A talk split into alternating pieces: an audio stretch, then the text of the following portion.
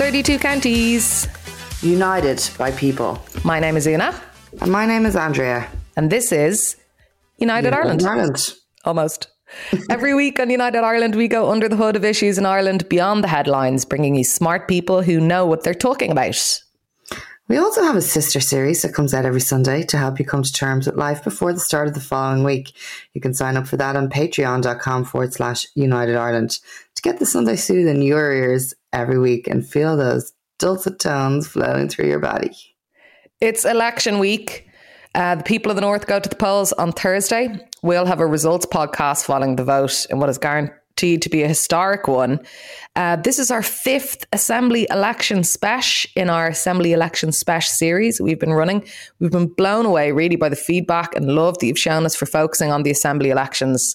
So thanks so much for that, for everybody who's been listening. I'm bigging it up. Yep. Ariana. If you want to listen back to the series, we have spoken to Susan McKay about the big picture, questioned unionism's big ideas. We honed in on a new school of candidates, eschewing partisan politics with Emma D'Souza, an independent candidate. And we talked arts and culture policies with Ava founder Sarah McBriar. Ava's in 5 weeks, by the way. And we discussed poverty with Dr. Kira Fitzpatrick. This week, we're talking about an election issue, in our opinion, that doesn't really get much coverage from the politicians who are running. We're talking about the invisible border that is much more real for some people than others. Obviously, there's so much border talk over the past few years, but this aspect of it is about precluding people from many countries from doing something as simple as taking a day trip to a beach from Derry to Donegal. We'll be joined by the Northwest Migrants Forum to discuss their Share the Island campaign. And I think a lot of people who don't experience these kinds of restrictions on the island and therefore maybe don't know about them or don't think about them are going to find it quite shocking, the level of discrimination going on. But it can be addressed. So we'll be talking about the political and people power solutions too. But first, it's Andrea's election news. Dun, dun, dun. I'd love it like a really serious news gong there. Okay, we'll get the gong. Andrew?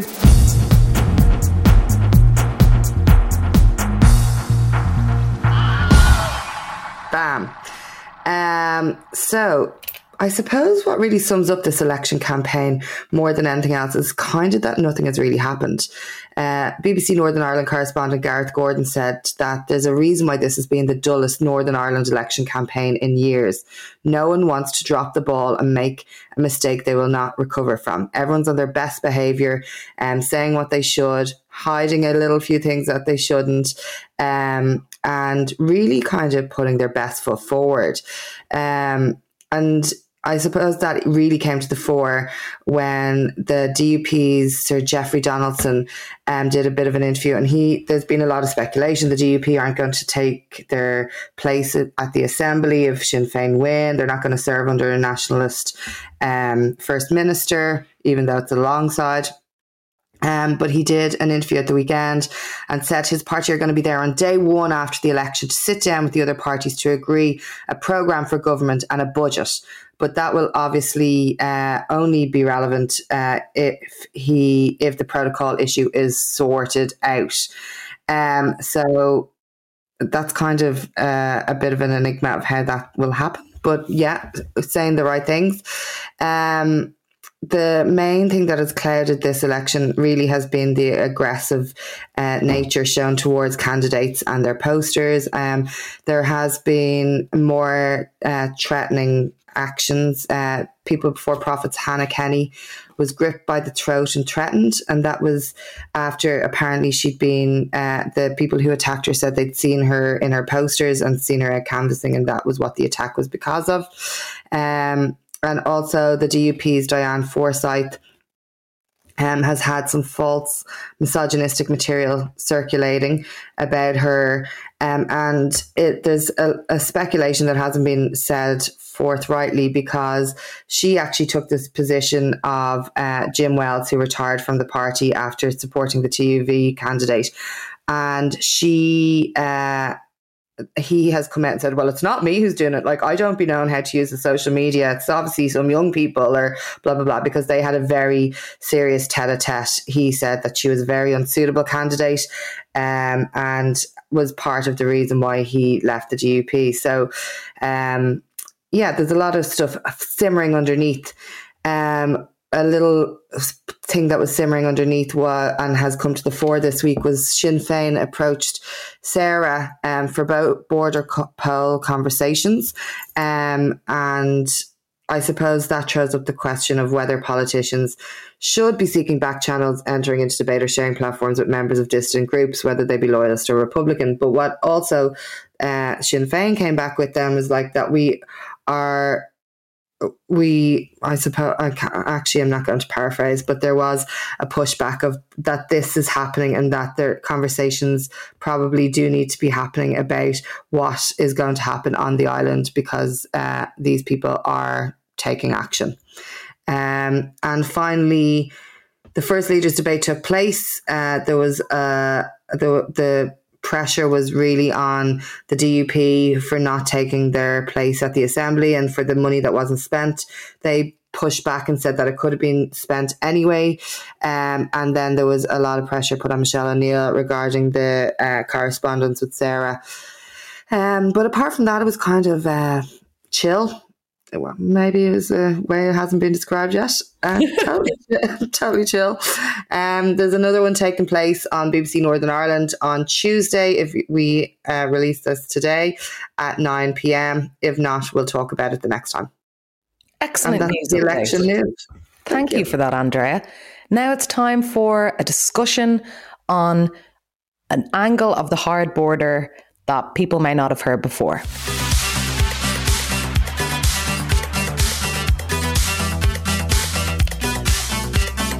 So for most people, moving through north and south of the island is pretty seamless. The physical border no longer exists for most people. You hardly notice changing jurisdiction apart from maybe a subtle line in the tarmac of the road. And obviously Brexit made this border neon again, throwing everything from trade to farming, movement to customs up in the air. That's been hammered out for the past 6 years since the Brexit vote quite badly, obviously, as we know, but like that episode of Father Ted when we're trying to fix a dent in the car and end up destroying the whole thing. But for some people, the border is very much a day-to-day reality. Freedom of movement does not apply to all. So what would you do if, say, you were working in a hospital in Derry but couldn't take a day trip to Donegal Beach, or worked on a farm in Fermanagh but were prevented from going to Cavan for the weekend? That's the reality for those whose movement is restricted in the north. This week, we're talking about the real invisible border with people from the Northwest Migrants Forum who are campaigning for its end. Lilian Seenoi, Daniel Holder and Aina Zarif are joining us to discuss this underreported issue. Would you guys mind just introducing yourselves and tell us a little bit about yourselves and the campaign?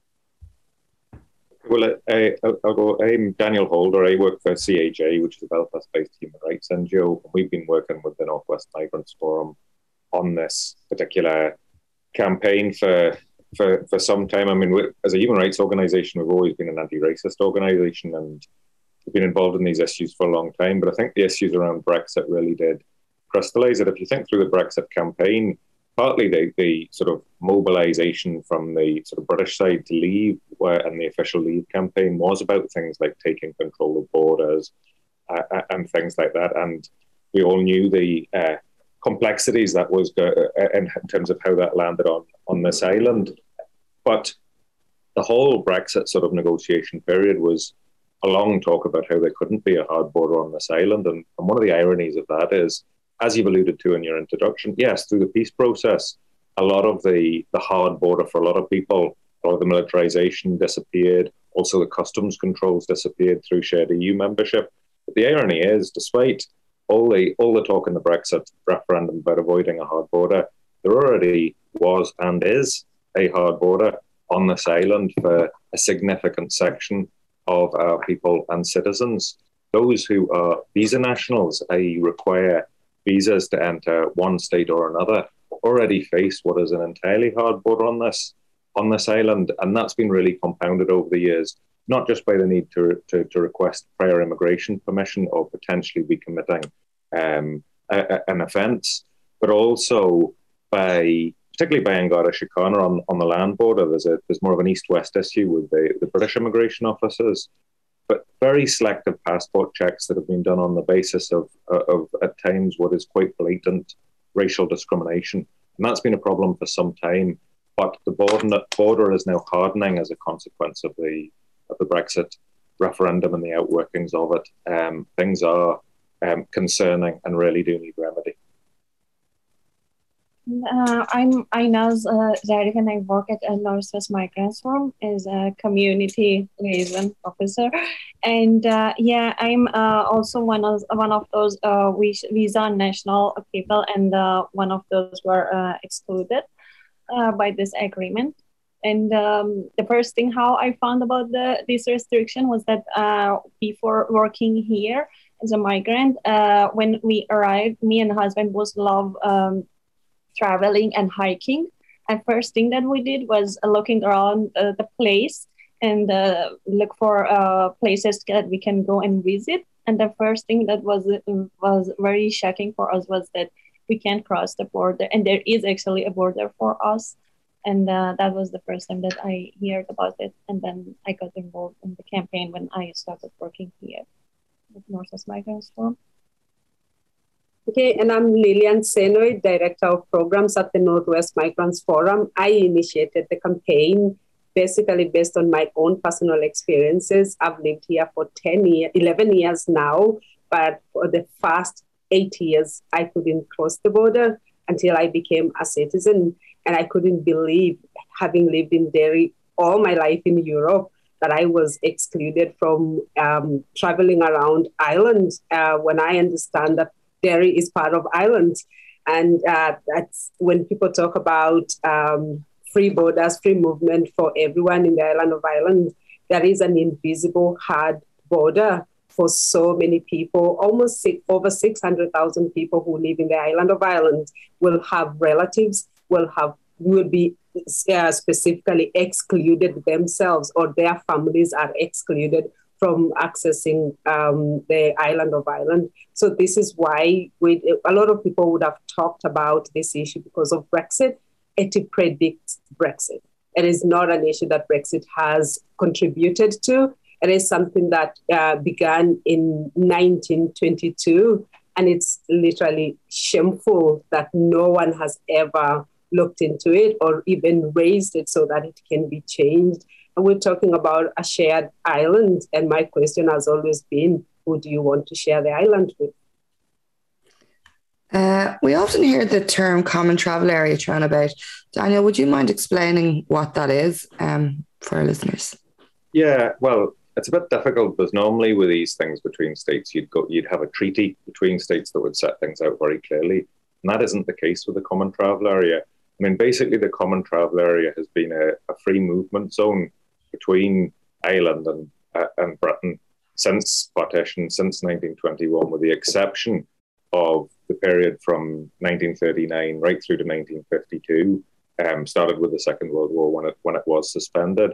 And in essence, what it was is it was a zone whereby it was free of passport and immigration controls. You didn't have to show a passport to cross between the islands. There's a bit of a myth that's kind of emerged in recent years, and particularly since Brexit, that the common travel area has always only just been for British and Irish citizens. That simply isn't the case. However, it's certainly the direction of travel from both states since the time of the Brexit referendum. That includes through sort of inventing a new concept of reciprocal rights for British and Irish citizens only, rather than others within the common travel area, sort of rights to access services or employment in the other jurisdiction, largely to replace EU free movement law. But the situation with the issue of passport control or needing prior immigration permission to travel into the alternate state has been much more complex than just being restricted to British and Irish citizens. But certain people are excluded from it. On top of the list there, visa nationals, which would be people who reside in one side of what's an invisible border to other people, but that need visas for the other side and have to apply for permission. What's happened in recent years, though, people will have seen that the British government is trying to push through, including on the land border, a requirement for a travel waiver, sort of an ESTA-type waiver, that people who are resident in, or people who cross the border into the north, or who travel from somewhere in Europe into the UK, and I mean, this isn't a particularly onerous requirement if you're flying, I don't know, from Berlin to London for a holiday, but if you're going from Lifford to Strabane, and you're first expected to apply to the British government for prior immigration permission, this won't affect British and Irish citizens, but it potentially will affect many, many, and most other people. And to give you examples, so EU citizens who live in Donegal, or even non-EU citizens who don't require visas, so sort of people from Argentina, Canada, Australia, etc., who live in Donegal, have been able to freely cross the border and live pretty fluid cross-border lives for decades. Now we'll face the requirement of applying for a travel waiver, and could potentially face a prison sentence of crossing the border without one. And although it'll be multiple entry and things like that, it's the kind of thing you'd either forget to get. There's also a point of principle as well, as why harden the border? What's the purpose of this? Sometimes these things get tied up with immigration issues, but let's be blunt here, this isn't actually an immigration issue at all. This is the people who are already here on this island, being able to live their daily lives. Some people living fluid cross-border lives, like EU citizens, Donegal, things like that, non-Irish EU citizens, obviously, being able to continue to do that.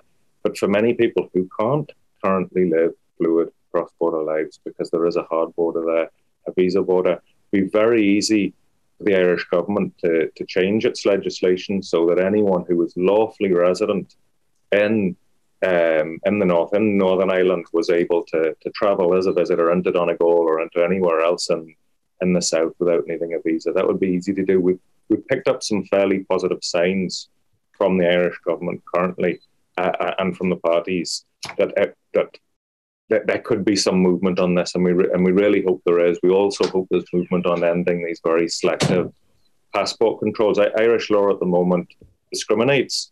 It says certain people have to carry passports and produce them to the Gardaí when crossing the border, and certain people, British and Irish citizens and people exercising EU treaty rights with the main piece of legislation, don't have to do that. And that invariably leads to a situation you basically can't tell who's British and who's Irish apart from looking at them.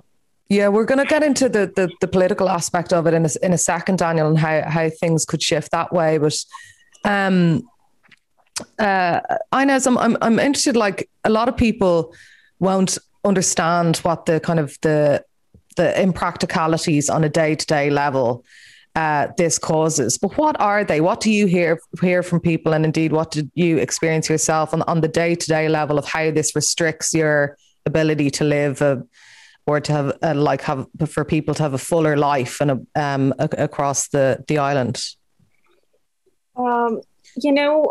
Because of our work that we are in contact with lots of migrants, there are lots of examples of this, impact of this agreement on their life. There is a big impact on young people's education, because lots of them can miss school trips, which are the other side of the border. And it has a big, impact on his mental and physical aspect of their lives. There are moms that can't take their children to school, though they are. She's married to an Irish man, and you can imagine how it can be difficult for her to miss all that time.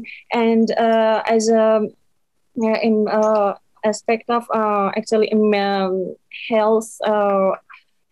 There was an example of a refugee child with a heart condition in Northern Ireland.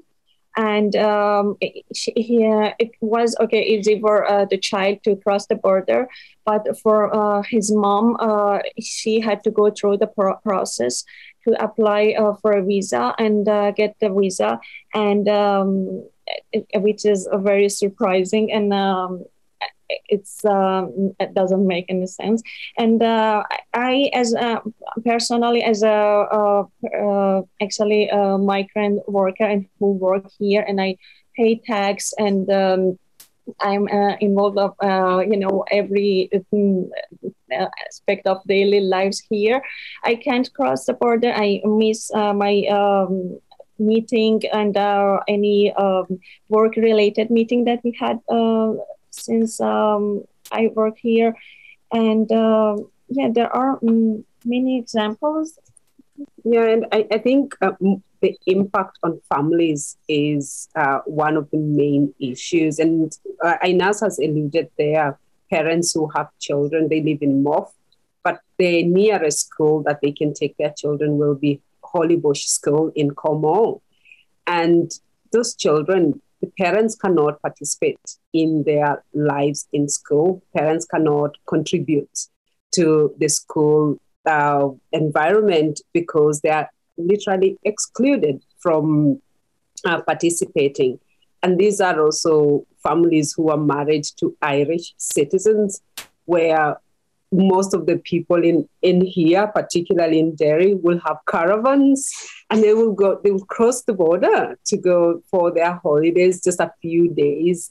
And one family member will be left behind because they can't legally cross the border. And the other issue is the fear of what will come if you are caught crossing the border without a permit or a visa.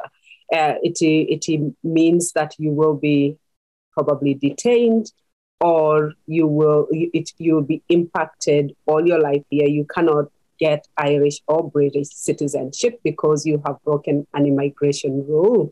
So it's not just about the impact on a daily basis, it's also the fear and how it impacts on your own mental health, particularly if you cannot participate in your children's school life.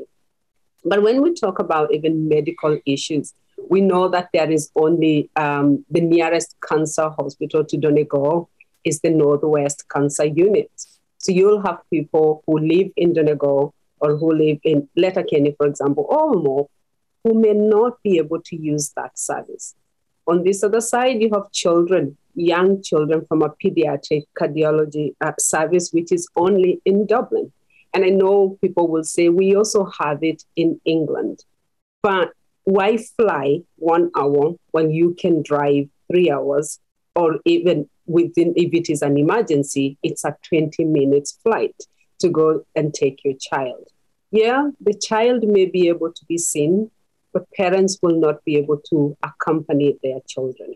And a new one recently was a young little boy called Mohammed, who loves to play Gaelic, and he joined the Tyrone football team. Mohammed is a Syrian child, so he's not a citizen. And he just loves playing Gaelic football. Now, we do know that it's an all-island game. Mohammed will not be able to travel to Dublin if the team was to play in Dublin. And even if he was supported by the team, his parents will not have the pleasure of watching him play. And that is the only reason why they want to go to Ireland.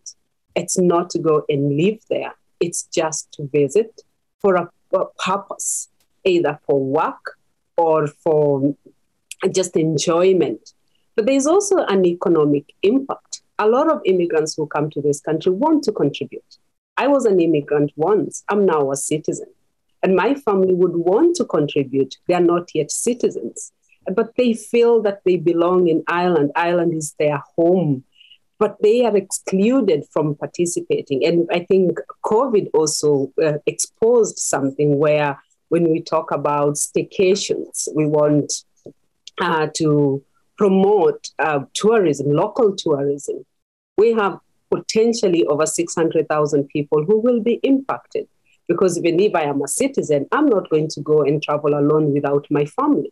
I want to accompany my family if we were to go somewhere for pleasure or for leisure. So it's something that it impacts on people's daily lives. And it's not a small group of people, but it didn't even matter if it was one person that was impacted. Because if we want to share this island, We want the island to be our home, and we want people to contribute effectively in changing the society that we live for the better.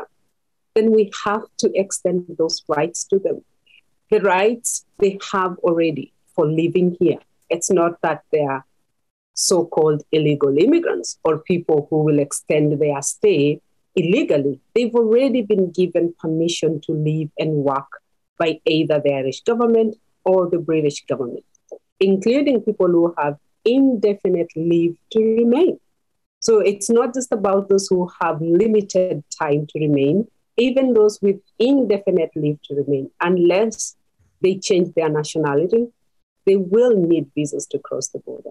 I think that is incredible that it has never been dealt with. So the impact is massive to not only non-European citizens, but also to citizens in this country, because it impacts on our economy, it impacts on our education, it impacts on our daily lives on a daily basis. And as you might tell us what the interactions with Gardaí and other border officials are like, what kind of stories you hear from people? In terms of the racial profiling. You know, when something like this is happening, or anyway, if you just look a little different, they will assume that you're not, you can't be an Irish or British citizen. And there are, we have people who are now Irish or British citizen, but they will be asked to prove and show document and that's a bus or train. And that's one of big. They are allowed to cross the border, but they are it's assumed that they can't be allowed because they just look different. So, yeah. Go on, Lillian. Just to add on that, yesterday I had the pleasure of attending a small party for Eid, and I met a lot of Muslims who live in our city here, and I started talking to them about the campaign that we are doing, and one of them told me, only last week my husband was stopped and asked to produce his documents last week. So this is, when we talk about racial profiling, people may think it is an exaggeration because it is a smoothless movement for everyone. And if you're driving your car, it's much easier. But if you're using a public bus, the bus will be stopped. And how will the Garda know that you are not Irish or British? Because they will not ask every single person on that bus to produce their identification card. They will come straight to you. And we've had evidence even from witnesses who have seen Black people or brown people being targeted by Gardaí asking them to produce their identification to prove that they live here. It is not a theory. It is really not a myth. It is a reality for so many people. And the fear of traveling is the ones that actually impact people more, because you have people who will be invited. We all make friends, and you get a friend from Donegal who will invite you, and you have to create reasons and excuses why you cannot travel to go there, rather than to say, I'm just afraid of coming because I may be stopped and racially profiled and I could be detained. You don't know what the impact of that will be, but it is happening, and there's quite a lot of evidence to prove that. And for those who are citizens like myself, although I'm more confident, I can challenge that and ask, what legislation are you using to stop me? Many will not. So they will prefer not to travel to just avoid the unnecessary stress that they are going to be subjected to. Mm. How has the Share the Island campaign grown? Daniel, what do you think? I think I think that there is a lot more knowledge now about what's happening. This was an issue that was really going under the radar to most people, except, of course, those who were directly affected by it and their family members and others who had integrated with them. I think there's a broader, there's beginning to be a much broader political recognition as to the problems of the existing hard border on the island. And I think also we have coalesced around particular asks, and the asks are pretty straightforward. So ask number one is pretty simple. You either have passport controls on a border or you don't. And no serious actor is suggesting that there be blanket passport controls on the land border here. But this halfway house of selective passport controls, just think about this for a minute. People are being targeted on the basis of their skin color in the 21st century. This is sort of reminiscent of sort of discriminatory colonial laws where certain groups of people de facto had to carry, or de jure in that case, de facto here, had to carry passports or ID or others, and others didn't. This just has to stop. The legislation should be changed so that no one has to carry or produce a passport across the land border. This is Irish legislation that needs changed. UK legislation already actually provides for that. The checks aren't done by UK immigration officers going north. They don't need to be done going south. And there is an east-west issue that we could discuss at another time. But it's not to say that there isn't an issue there. But in terms of the daily local travel across the land border, let's end the racist passport checks. And I think also, you asked how it has grown. We launched this campaign in 2018, and we quickly realized that ordinary citizens had no clue that this policy exists. So people actually are unaware of it. And recently, we've been knocking doors, literally educating the community, and they are all shocked to find out that it actually exists. Unless you have a relative who is impacted, you will not know. So the campaign has really grown. We had the Derry City and Strabane District Council has endorsed the campaign and also endorsed the remedies that we have proposed. There is a lot of civil society organizations that have come on board, because I think there is a realization that minority ethnic people's issues have been put aside for a very long time within the island of Ireland. And there's also another realization. We live in a unique environment. It is an island. And living north and south, although technically the countries are different, the lifestyles of people is not different. The connectivity is not different. So we can be in two countries, but these two countries are very close to each other, that people live with each other within the border. What we are asking is not to extend rights to everyone living in the United Kingdom. We are asking for people who live in Ireland, because this is an all-island issue. As people who live in north and south, and this is why we're very clear, it is in the gift of the Irish government to change this. They do not need the British government. They do not need the European Union. It is the Irish government that needs to do it. And that's really our second ask as well. The passport controls is one thing, but no one who is residing in the north should have to ask for visa permission just simply to visit, to travel into Donegal from Derry or from Newry to Dundalk.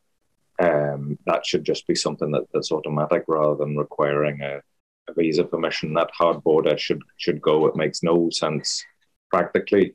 And then another ask is we also really need to look at this issue of ensuring that you've got cross-border services that are offered on a cross-border basis. They need to be accessible to all people who live on both sides of the border. You can't have the cancer treatment in the Northwest being done in Derry and then excluding certain people who may need that service who live in Donegal. And it's actually easy, because we do know that the Irish government implement a visa waiver scheme for tourists. who are coming here, tourists, not those people who are living in Ireland, who are contributing into taxpayers here in Ireland. Tourists who are coming from China or India, they have a visa waiver scheme. They can only get one visa. So it's extending that visa waiver scheme to visa nationals who are living here either indefinitely or whatever limited time that they live in this island, because they have already been allowed to live in one side of the island. So if you live in UK and the British government has given you a visa, you should have a visa waiver scheme that allows you to access the Republic of Ireland, and the same with that will require both countries. But a first step is for the Irish government to say, if you live in the north and you live there legally, then you have absolutely no problem coming to Ireland. And I think we should also mention Ireland has been brilliant in responding to the issue of Ukrainian citizens. Ukrainian citizens are visa nationals. So I'll be very interested to know if they can come to the north, because if they live in the south, they shouldn't be coming to the north. And those who live in the north shouldn't be able to go to the south. Because they are visa nationals. And we haven't, I don't even know if they have already been informed the fact that they are visa nationals. They cannot travel. We do know that a lot have come through Dublin to come to the north. And what is the implication of that in terms of immigration issues? It is a grey area. And we shouldn't have that if people are coming to Sixth Sanctuary or we are providing protection for them. They should freely feel that Ireland has embraced them. I think at this point we should say anyone who is listening, who is in that category, should get individual immigration advice as to the situation. Absolutely. Because there are hard borders on this island that people can stray across and find themselves in significant trouble. So it's important people get advice on their own individual situations. For people who are listening, how can they help or get involved, and both in the North and in the Republic? Is there different things that people can do North and South? Yes, absolutely.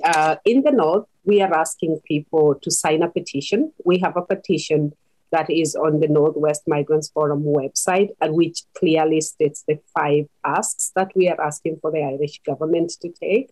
And signing that petition is supporting, it's getting involved and raising your own voice and rejection of this policy.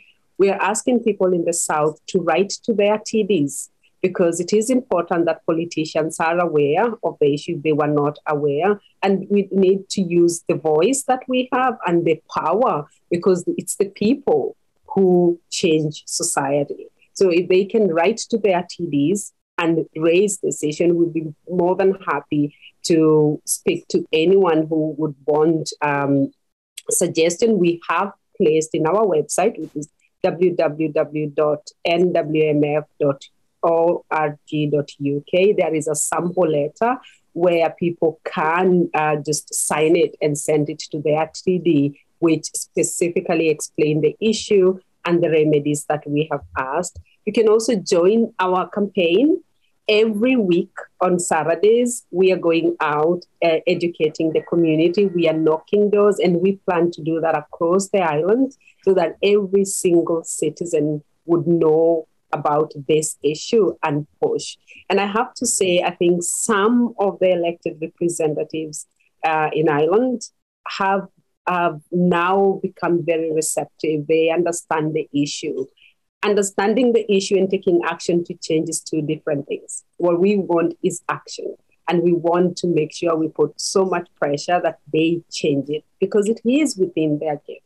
This is not something that requires too many people, too many governments to change. It requires political will from the Irish government to come together and draft a legislation.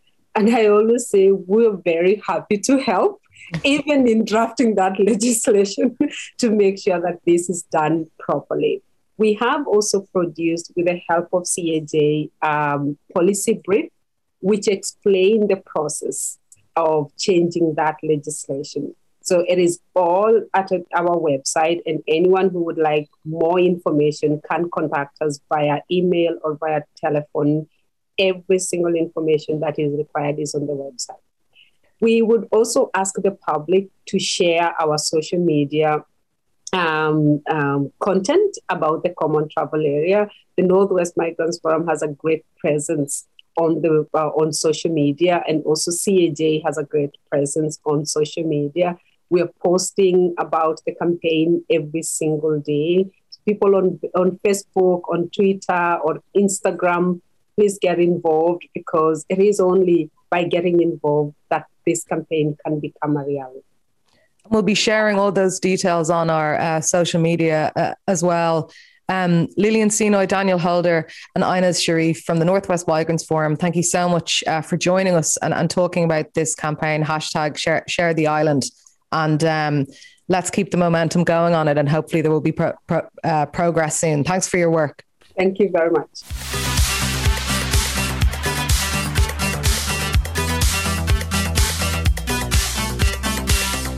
Now, Andrea, what's getting in the sea? Oh, two things. One of my favourite things to talk about. Be gentle. Be gentle. I'm just going to say top line that it all came to a head over the weekend, and what a glorious day it was. I felt joy. I was at my local coffee shop and the news was broken to me of like, have you seen the front page of the newspaper? I was like, no, has something terrible happened? I was like, no. On Bord Pleanála, that very normal, totally normal group that oversees all the decisions about our planning, just a small group of 12 people making all these decisions, totally normal. One of them, the deputy, Paul Hyde, there's been controversy over some of the decisions he's been making regarding planning and not telling people about his interests that he holds. And the housing minister has said that there will be an investigation into his decisions and his backlog of decisions that have happened, which is huge, and is separate to the investigation that On Bord Pleanála are launching themselves. Oh, those 12 people are investigating themselves. Sounds right up our street. But yeah, interesting to see where this journey goes. I feel like he manifested this. Oh, Jesus, me and what's his face, Paddy Cosgrave. But it does feel like there is a little crumble in the bricks of not mica this time, but actually of the maybe we could call them batshit decisions that have been made about some things in the city and the country. But look, we'll see what happens when they are in the sea this week anyway. See my voice how it's got. It's like, it's literally like, oh my God, finally something. Are you like, how has the, like, it just feels like we've been going around blind going, that's totally normal. Yeah, that's totally normal. And also, even Owen Keegan is coming out with shenanigans, which are stunning, of being like, lads, this whole bill to rent stuff is not sustainable. They're pressing ahead with it in their the development plan. Yeah. Even though they've been pushed back that it's like against ministerial blah, blah, blah. It's like, but it doesn't make any sense. Loads of places are being built that are under regulation. They're too small. Can anybody see what's happening? Like, come on. Anyway, delighted. So that's a good news from Dara Breen. But then in bad news for Darragh O'Brien, he was like interrogated about the housing crisis. And then he, when asked why it was so bad and there'd been such a rise in homelessness figures in the last month, he was like, well, you know, migrants from countries other than Ukraine are adding to pressure on homeless supports, the housing minister has warned. Oh, can we unpack that sentence just in itself? So like, obviously the dog whistle of throwing migrants as the issue of homelessness, one, but then obviously they're like, well, my Ukrainian migrants are grand. It's the other migrants from other countries that are wrecking the buzz because there's an empathy towards Ukrainian migrants. That is in itself the most bananas thing. And a lot of lines have been drawn by the fact that the editor of The Sun is now the advisor to the government on issues like this. So, yeah, there you go. I think it's just like, it's so hard to know sometimes whether people like Darragh O'Brien are saying something but out of like vindictiveness or just stupidity. It's such an Irish racism though, like, don't you know? But the idea of actually even the taking people for such fools that people are going to actually buy the fact that the housing crisis that Fine Gael created and that Fianna Fáil causing the property crash is somehow, you know, systemically, infrastructurally, that somehow the housing shortage is the result of migrants coming to Ireland. Like, what are you talking about? And not even migrants. The good, not the good migrants. The bad migrants. What? Ridiculous. When I think immigration to Ireland, obviously because of the pandemic in 2021, I mean, it absolutely collapsed in numbers. Do you know what I mean? So, you know, the reason there actually are migrants causing the housing crisis in Ireland, and those migrants are international investment funds, institutional investors operating outside of this jurisdiction, buying up gaffes and raising rent and making everyone suffer. REITs, you know, like, take your pick in terms of how, you know, the purpose-built luxury student accommodation lobby, you know, the golden egg, the golden goose of land speculation and crappy development that just squeezes profit.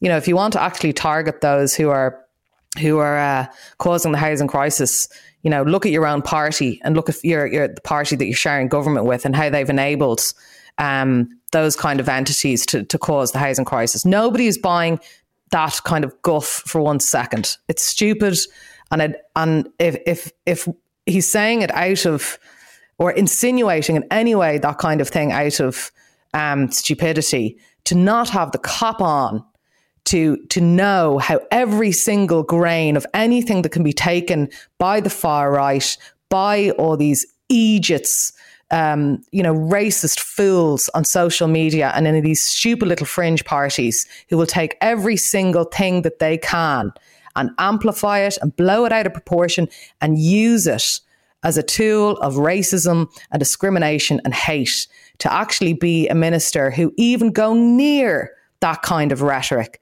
is just grade A, at its best grade A thick, and at its worst really insidiously vindictive. And he should cop on, and the cabinet should cop on, especially at this moment in time. That's what I think about that. I think we agree. And actually, as an aside, on that student accommodation that is providing all the funds with the great return, there was actually international students have been forced to sleep rough due to the accommodation crisis, because especially it's a growing number of English language students are being forced to sleep on the streets, in cars, or on couches in friends' home because they can't find rental accommodation after travelling to Ireland that they can afford.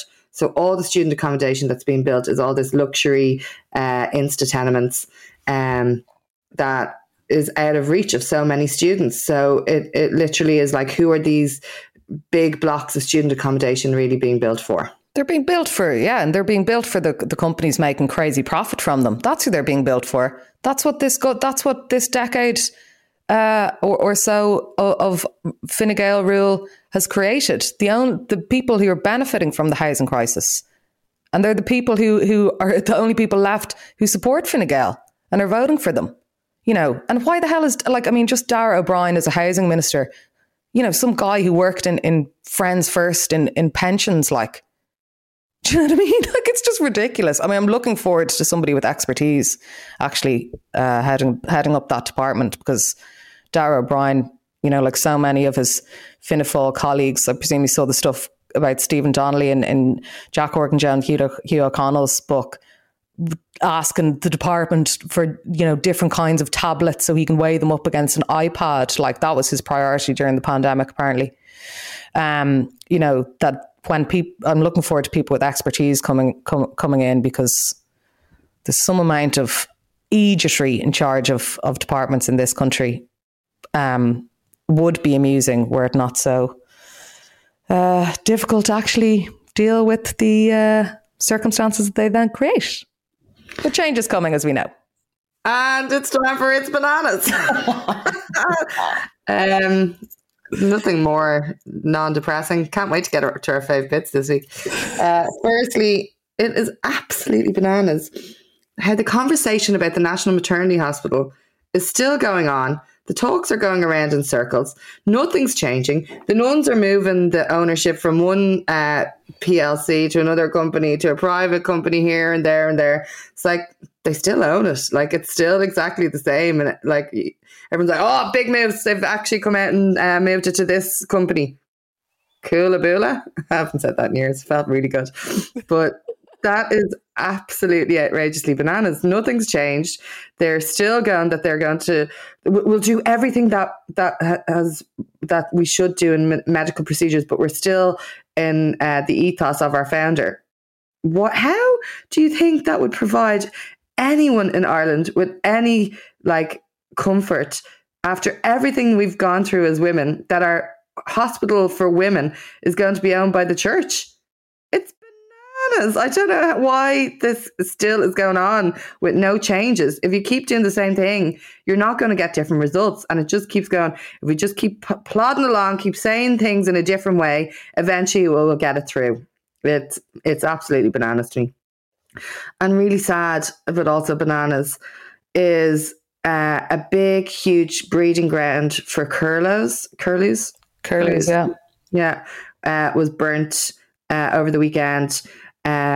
A huge area, all burnt, just like we're literally burning nature so that it can be seen as farming ground, but we're literally just burning any sort of biodiversity.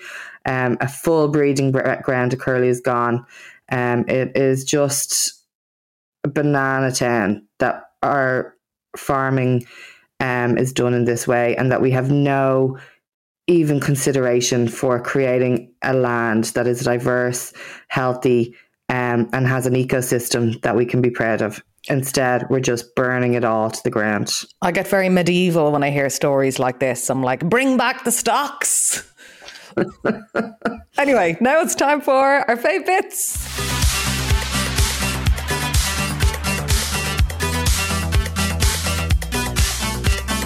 Here comes the vibe shift now.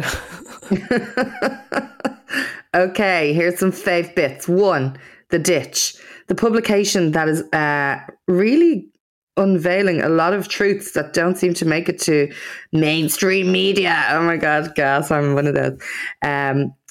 So they have been the ones who've brought a lot of the Paul Hyde revelations to the fore. So I'm really into their shit, what they're doing. Fair play to them. Open House, the Great Sex Experiment. I'm absolutely obsessed with this program. It's just the most interesting thing. It's about loads of couples go into this house. Have I talked about this before? No, loads of couples, I think so. It's on Channel 4. Loads of couples go into this house where there are sexually liberated people living in the house, and they go in as a couple to explore their non-monogamous possibilities of their relationship, consensual non-monogamy. And it's just really interesting looking at how relationships can take different forms, and how that kind of intervention within a relationship can be helpful or not for some people. There's a psychologist being a gas bitch telling them, now you're going to go off on a social on your own, and that's going to be how you're going to solve your relationship. It's just really fascinating human nature watching. And I think, especially for a country that's been for so long of you get married, you have kids, and that's your journey, that it's really just interesting to see how different relationships can be formed and can be made up, and things can work differently for different people. Cool. Fave bit, Capel Street getting the go-ahead for pedestrians. A whoop, 7 up. However, down Ballygown, that Set William Street still has that crazy semi-pedestrianisation going on, and also the indignation that Panty Bliss has beaten me in the war for pedestrianisation of the streets. Did you actually lose a proper bet though? Did you have money on it? Well, she was like, we had a little bet that we would. I was like, we'll get Set William Street over the line first, and she's like, okay, let's go, and she won. Damn. Never go up against a drag. Damn those pedestrians. Then I went to Joanne McNally's show, probably the last person in the whole of, last woman anyway in the whole of Ireland to go to it. She's just brilliant. Joanne McNally, she is just absolutely brilliant. It's so fascinating to watch her journey as a comedian. The difference from the last time I saw her when she did her first Vicar Street to this one is just someone who's come on leaps and bounds. And I feel like a proud mom watching her. It's so brilliant. But the funniest thing was we went for dinner beforehand in Proof Pizza, which is on the same street. And also, don't you know the way I love Roma pizza? Mm-hmm. And I'm like, you can't get it anywhere. Literally around the corner from my house, they do Roma pizza in Proof Pizza. So A, it's delicious. And also, they have pineapple on their pizza with no judgment. It's like, it's on the menu and it's Roman pizza. You're like, stunning. But it's so gas to walk into Proof Pizza before a show because it's literally just girls everywhere in the girliest Instagrammable place with Prosecco on tap and everyone just having a ball. And it's so funny. You're literally like, oh, they're all gone to Joanne. And we're talking to the staff and they're literally like, oh my God, every time Joanne is in Vicar Street, the place is banging. And you're like, that is so gas to see the effect she's having on the little ecosystem around the venue. Yeah, McNallynomics. Then Temporary Pleasure is a collective of architects and club people who are doing a fundraiser to build their own club. It's a DIY club, and we love to see the return of do it yourself. If you're going to knock down our fucking clubs, we're just going to build our own. It's going to be a temporary club, 6 weeks in September, hopefully. And they're looking for money. 25 grand is the goal. If you have a few bob and want to go dancing, look up Temporary Pleasure and support their crowdfunder. And let's get the disco going with something new. Imagine just a lovely new ecosystem of clubbing. Come on. Don't GoFundMe, right? No, it's not. It's on Kickstarter. Sorry. I'm not sure. Google Temporary Pleasure. It'll fly up there. Go onto their Instagram. Link in bio. Also, oh my God, the joy. Ronnie the Rocket took victory in the Worlds over the weekend. He is now equal to Stephen Hendry in snooker world championships. I am obsessed with A, snooker, and B, Ronnie the Rocket. He is the gassest trait. I don't know if you like, he was, I'll always remember this interview. He was just after finishing a game that he lost and he was being interviewed by the BBC and they're like, it was a good game, Ronnie. And he just goes, no, I lost, and walked off. It's like, you are a gas trait. And finally, my fave bit, the Met Gala. Oh, joy and rapture, the drama, the ostentatiousness, the shade, the thing that's obviously been most talked about in the, oh God, I'm going very mainstream media against today, haven't I? But is that a pirate flag behind you there? I know, yeah, it's like an Irish flag and a pirate flag. Kim Kardashian wore Marilyn Monroe's dress that she sang Happy Birthday Mr. President in, the 25,000 crystals on it. It cost $13,000 back in the day. There's a celebration that Kim wore it and looked fab, but also there's an obvious like, what the fuck is she doing wearing that dress? This is sacrilege. And then Amanda Lepore came out and showed the ultimate shade. She's like, what is she doing wearing that dress? Well, she didn't say it in that word, but she was basically like, there's so much her story within that dress. Why is she wearing it? And also then she wore pleasers, which are those stripper shoes. So she was not best pleased, but there was just so much joy on that red carpet. And the head of culture in New York City got proposed to on the red carpet on the stairs. She is the NYC commissioner of the Department of Cultural Affairs. It was just gorgeous. I just love the drama and the fashion. And then actually Sarah Jessica Parker, the full queen of New York fashion, let's be honest, she wore Christopher John Rogers. And you can listen back to our episode we did with him last year on our thing to get to know him and his story, because it's an interesting one. And yeah, he's the shining light of New York fashion, I think, at the moment. Stunning. My fave bits, I finally got to see Come On, Come On, the Mike Mills film with Joaquin Phoenix, and shot by Robbie Ryan, who is my favourite cinematographer, Irish man, Robbie Ryan, who is just brilliant. Like, oh, he's just so good. He's so diverse, all of the way he works across, like The Favourite or Marriage Story, and well, Andrea Arnold's films, Harry Potter films, and he also shot Come On, Come On. And it is a gorgeous film. I love Mike Mills anyway, 20th century woman, etc. But this is the structure of it. It's so beautiful. And, yeah, would really recommend if people have missed it over the past couple of months. Fave bit, give it up for The Cobblestone. Woo! Yeah. The developer officially withdrew their planning application. So for now, Celebration Station's up in... I wonder why they did it. Like, they didn't do you know what? People just want this. Why don't we just leave it off? Yeah, I mean, their appeal... was pretty, it wasn't great actually, wasn't very thorough, so who knows what they were actually up to, but fantastic that The Cobblestone lives to fight another day, hopefully another century, and great news for the traditional music scene and just for everybody who doesn't want gross hotels built on top of great places, like munching them away.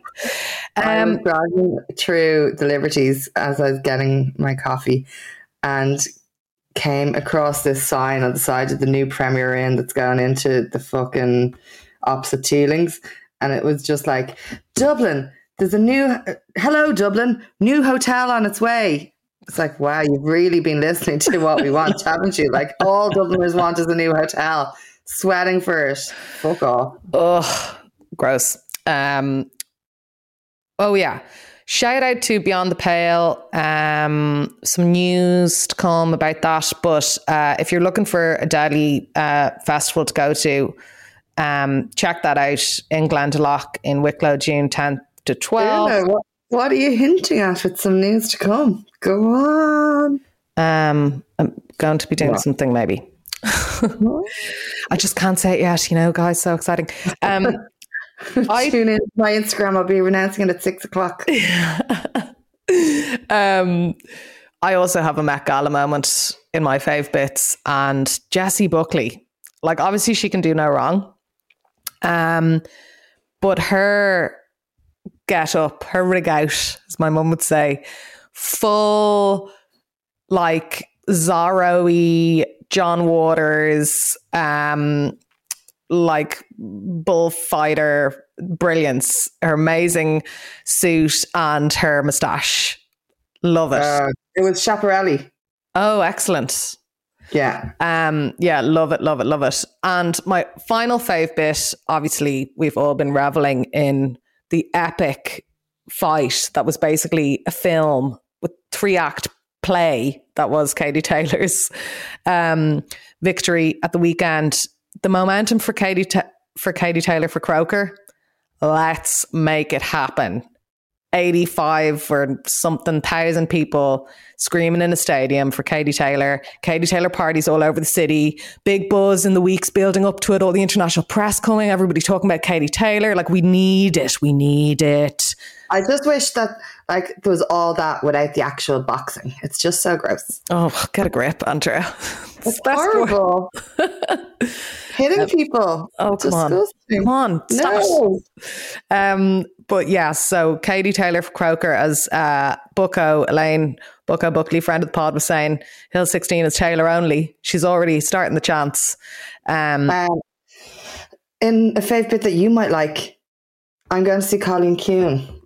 Oh, fantastic. Yes. On Wednesday. Oh, yeah, little premiere. Yeah. Yeah, Colin Kuhn is out in cinemas in Ireland on the 12th and in UK on the 13th of this month. So go and see it. Obviously, we'll be repeatedly plugging it because it's so brilliant. And yeah, those are the five bits. And now it is time for Book of the Week. Book of the Week. Book of the Week. Book of the Week. Book of the Week. Book of the Week. Week. So my Book of the Week this week is there's a guy called, there's a kind of photographer. The guy that I know, he's so handsome and he might kiss me. No. But Spiros Rant's his name, makes these amazing, like zine-like publications, little art books, and is a photographer and an artist and is generally great. Anyway, I picked up one of his pieces called Non-Essentials, part of this Non-Essentials series. And it's all this beautiful, like, queer boys, gorgeous photography. And I just love it. And it just makes me kind of, you know, really lean into the summer, hanging out at the beach, on rocks, going to clubs, hanging out at parties, et cetera, et cetera. And I feel like it's going to be quite a liberated summer for some. And yeah, so Spiros Rant's Non-Essential series is my Book of the Week. This podcast is produced by Andrew Mangan. Crystal Clear gave us his tuna chicken roll for our soundtrack. Sarah Fox did all of our design. This week's tuna chicken roll, again, a little nod to our patrons, or to our soon-to-be patrons. If you do enjoy listening to our podcast, it would be great if you support us on United Ireland as Patreon, which is patreon.com/United Ireland podcast. And the song is Do It Now, Subliminal Messaging, I think. And it's by Dub Tribe Sound System. So to all our patrons that do support us, thank you so much for making this happen. And to all those who are ready to make that moment happen, do it now. I've been Una Mullally. I've been Andrea Horan. This has been United Ireland. And that was End the Racist Border. You say you're lonely, don't care anymore. Emptiness abounds and the love surrounds a hole inside your heart. Been feeling so sad, and it's never been this bad.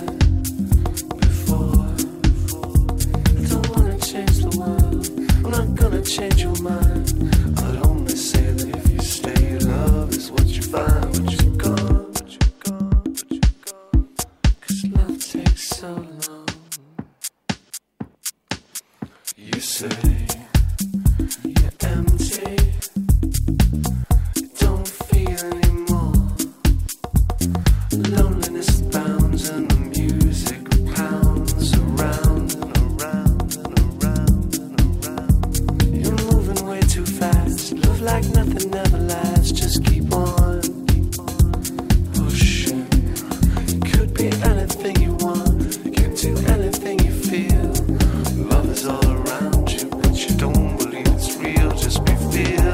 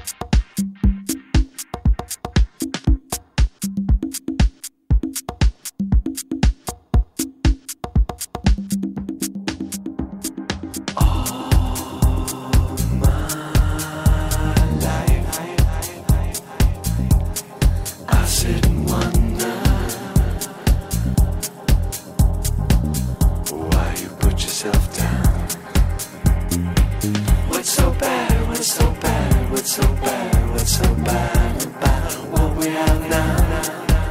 Raise your hands in the twilight. Raise your hands to the skyline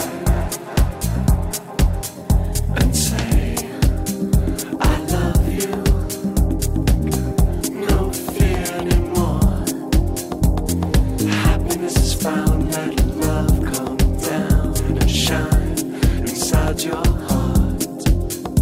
You're beautiful inside. I'm in love with your mind and your heart and your soul and your eyes.